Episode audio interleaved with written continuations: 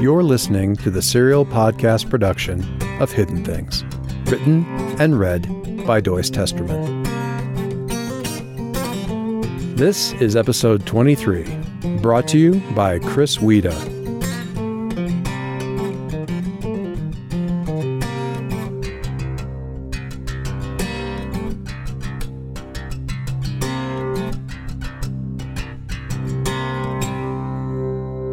This would be a lot easier, Vicus remarked. if we were going along an interstate. They were walking along the shoulder of Highway 19, had been doing so without any real explanation from Vicus for the last hour. Calliope had stopped at one point, refusing to freeze to death before Vicus revealed what they were doing, but he had pulled a pressed flower out of one of his pockets and done something with it that had made the Midwestern November cold die away all around them. Out of gratitude, she had let her questions go even when he stopped to pick up and sniff cast off tire treads that lay along the side of the road. But this comment was too much for her to take quietly.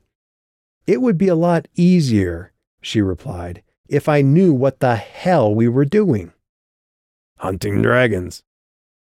Vicus scanned the highway and shoulder ahead of them in the waning afternoon light. Calliope didn't reply for the space of twenty more yards. Finally, she said, First of all, you told me that all the dragons were dead. Second of all, I know I've been gone a while, but if there were dragons in Iowa, I think I would have. I never said they were dead, Vicus said. I said you didn't see them destroying towns anymore. Doesn't mean they're dead.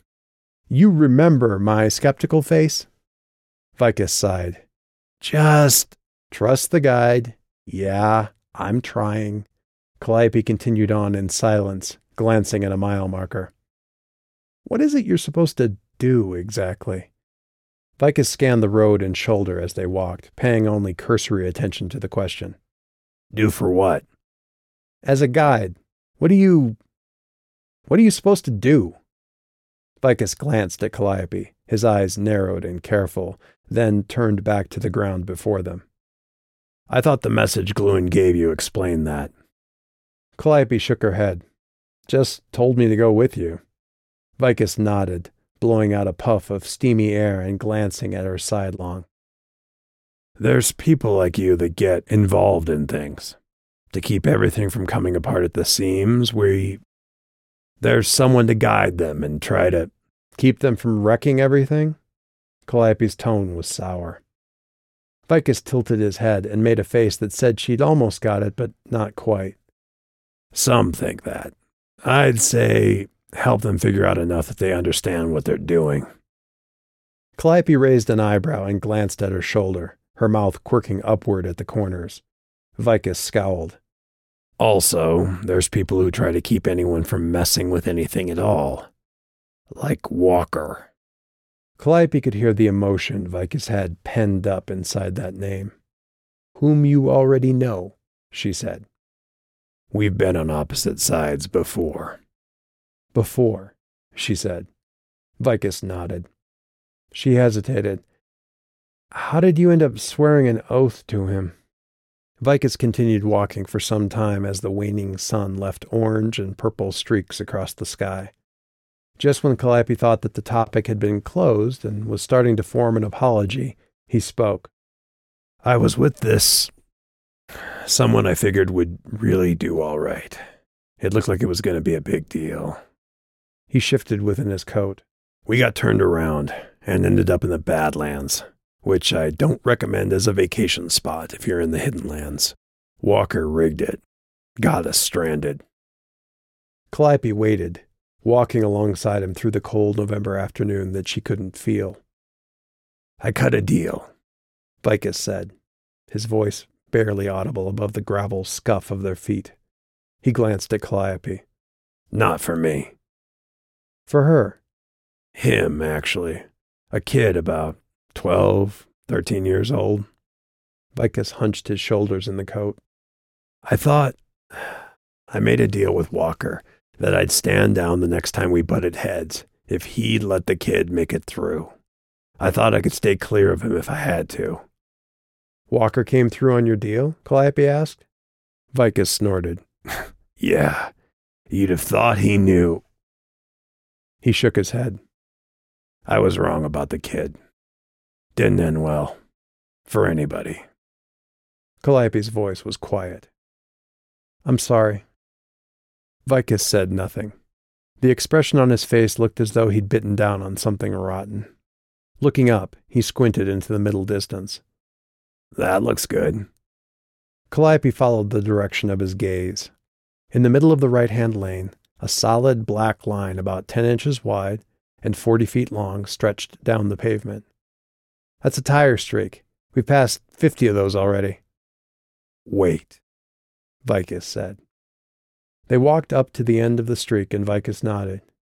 Good. Real good. He glanced at Calliope, who was alternating bemused looks between him and the mark on the road. Look at the mark. Do you see any treads? Calliope frowned and looked back at the streak. Still frowning, she walked along the shoulder to the other end. Her frown deepened. That's weird. She pointed at the end of the mark. If this were a guy peeling his tires drag race style, there'd be tread marks visible on this end where the tire finally starts to grip. She turned and walked back down to Vicus. If it were someone hitting the brakes, there'd be tread marks down here before the wheels locked. Vicus raised an eyebrow. You know a lot about tire marks. When you grow up in rural America, you learn way too much about the very few things you can do for fun. Vicus nodded and motioned at the streak. So? Calliope stared at the scored pavement. That's not a normal skid mark. No. Vicus turned and peered at the shoulder of the highway. Now, if we're real lucky, you're hilarious. He ignored Calliope's interjection. We might find. Oh, yeah. He walked down the shoulder past the end of the streak, reached down, and picked up a dark object. Calliope trailed along after, in no hurry once she saw that Vicus was simply sniffing another piece of tire tread. His lips stretched back in what passed for a smile. Oh, yeah. Real good. He held it out toward Calliope's face. She recoiled just enough to keep her face clear. Yeah, uh, thanks. Maybe I can lick a used ashtray instead. Vicus frowned, looking annoyed. Just for the love of. He gestured with the hand sized chunk. Calliope scowled at him, leaned forward, and sniffed. Summer. No, spring, late spring, when the rainstorms have stopped and the clouds are high and white and the end of school's just a few weeks away. Confusion flashed across her face, and she took another sniff. It's. She looked up at Vicus. Lilacs? I would have said violets, but around here you're probably right. He waggled the thing that looked exactly like a chunk of burnt, black tire tread in the air between them and dropped it into Calliope's left hand. It was so light she almost dropped it, overcompensating. Congratulations, he said. You found your first dragon scale. Calliope looked at the thing in her hand and back to Vicus. And we do what with this? Vicus's smile broadened, looking even less reassuring. We summon a dragon. He looked up at the fading colors of dusk. Let's walk. The last sign said there was a rest area about a mile up, and we need to get there before it gets late. Carrying the alleged scale in her pocket, Calliope started after Vicus, walking in silence for a quarter of a mile before speaking. So. Dragons. Dragons. Vicus kept his eyes on the shoulder ahead. Cars passed them in both directions at a regular rate, but none slowed or stopped. You said.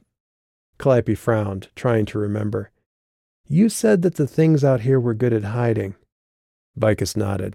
But there's dragons buzzing the highways? You'd be surprised what tricks your eyes can play on you at night, Vicus said. Besides, they're only out there when they're hungry. Calliope raised an eyebrow. Hungry? Something that big lives on roadkill? Vicus snorted. Just because they don't attack towns anymore doesn't mean they don't need a lot of food. He waved a hand up and down the highway. They can usually get by on wild animals, but with this food supply right here and all their food? Vicus gave her a look. Do you have any idea how many hitchhikers go missing in a year? He shook his head. Don't assume it's all abductions and kidnapping. Sometimes they just take a whole car. They walked in silence for a time. You know the weirdest thing about this whole trip? Calliope asked. I've got no idea. You just told me that the highway disappearances I read about aren't always criminals and abductions, that sometimes it's dragons hunting for food. And that actually cheers me up. Calliope was still smiling to herself when they came to the rest area. Snow was starting to fall. Thanks for listening to this episode of the Hidden Things audiobook podcast. This DRM free production was made possible by the Hidden Things audiobook Kickstarter backers and is released under a Creative Commons Attribution, Non Commercial, No Derivative Works 3.0 license. As always, watch out for the hidden things.